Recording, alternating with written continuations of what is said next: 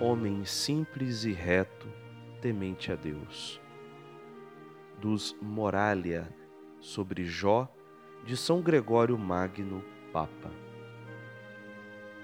Há quem seja simples demais, a ponto de não saber o que é reto, mas afastar-se da pura simplicidade quem não se eleva à virtude da retidão.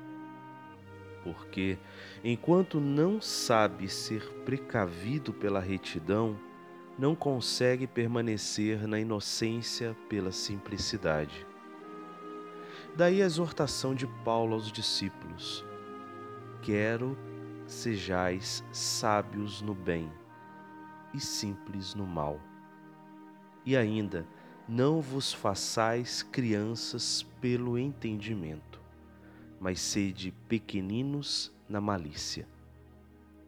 Daí preceituar a mesma verdade aos discípulos: sede prudentes, como serpentes e simples como pombas. Uniu ambas as coisas indispensáveis na advertência. A astúcia da serpente previna, a simplicidade da pomba, e a simplicidade da pomba tempere a astúcia da serpente. Daí não manifestar o Espírito Santo sua presença apenas pela figura da pomba, mas também pelo fogo. Pela pomba mostrou a simplicidade, pelo fogo, o ardor manifesta-se pela pomba e pelo fogo, porque aqueles que dele estão cheios guardam a mansidão da simplicidade, e assim não impedem que se acenda o ardor da retidão contra as culpas dos delinquentes. Simples e reto, temendo a Deus e afastando-se do mal. Quem deseja chegar à pátria eterna, mantém-se, sem dúvida alguma, simples e reto. Simples nas obras, reto na fé. Simples nas boas obras que realiza em plano inferior, reto nas superiores, que sente no íntimo. Existem ainda alguns que não são simples no bem que praticam, buscando não uma retribuição interior, mas o aplauso exterior.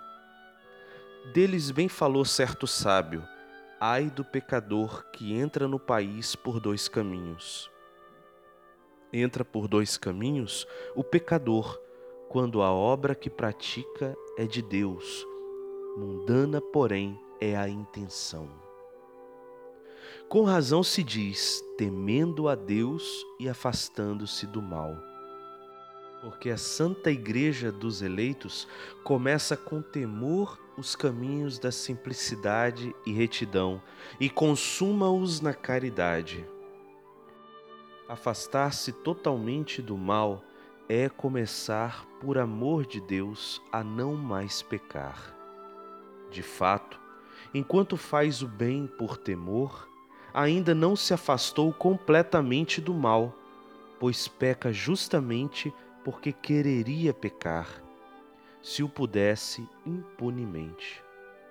Por conseguinte, quando se diz que Jó teme a Deus, também se afirma que se afasta do mal.